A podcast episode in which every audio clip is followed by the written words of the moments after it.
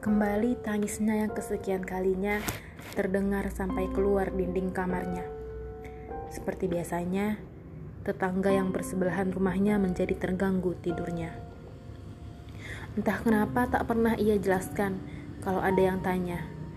Barangkali bertengkar dengan suaminya, atau dengan mertuanya, atau dengan anaknya. Tapi rasanya tidak barangkali, sebab dari tadi tak terdengar suara orang bertengkar. Lagi pula tentunya pada waktu yang sudah begini larut, anaknya dan mertuanya telah menekuri mimpi-mimpinya. Sedang suaminya Ah, suaminya telah lama tidak pernah tampak. Katanya sedang dinas keluar kota dan belum kembali.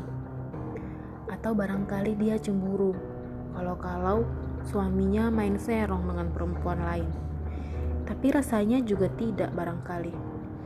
Sebab bukankah suaminya memilih dia sebagai istrinya atas dasar cinta? Dan ini dia ketahui.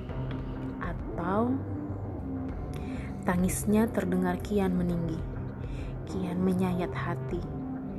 Ini suatu tanda bahwa dia akan menangis lama sekali, biasanya sampai pagi. Tetangganya yang bersebelahan rumah sering kali mencatat tanda-tanda seperti ini. Biasanya sampai pagi tiba, isaknya masih terdengar satu-satu.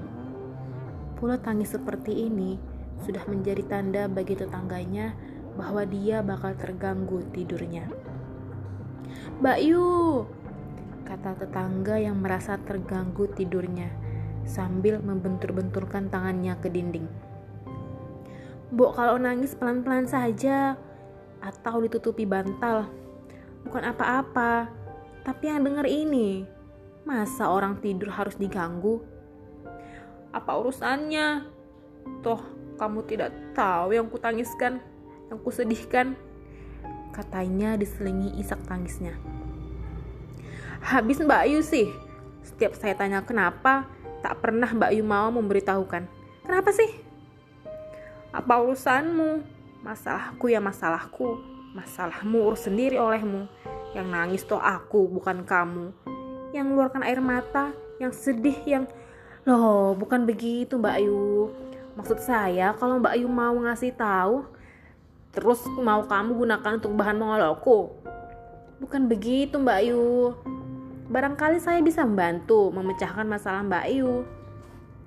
Ini urusan pribadiku. Orang lain tak boleh tahu. Kamu sok mau tahu saja. Suara tangisnya sama sekali sudah hilang. Isaknya pun sudah tidak kedengaran lagi. Loh, tapi dengan tangismu itu kan ngeganggu tetangga. Ingat dong, tetangga punya kuping. Itu salahmu sendiri. Kenapa kau dengarkan suara orang menangis? Kenapa tak kau tutupi saja kupingmu atau sekali-kali kau tulikan agar tak lagi mendengar tangisku? Bangsat, sudah disabar-sabarkan masih saja marah-marah. Dasar manusia tidak Pancasilais. Komunis kau ya? Biadab dasar pelacur. Tidak dikasih tahu urusan orang lantas maki-maki. Apa? Kau maki aku pelacur. Ah, dasar pelacur sendiri maki orang lain pelacur. Ah, dasar. Orang kejam kau itu. Tetangga itu mulai menangis. Dia pun ikut nangis mendengar makian tetangganya itu.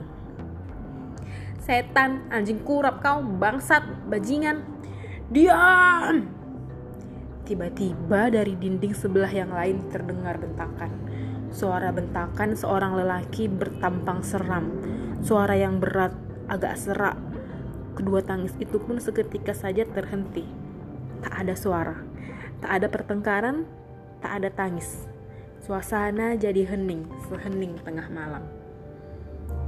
Cerpen berjudul Tangis MH Ainun Najib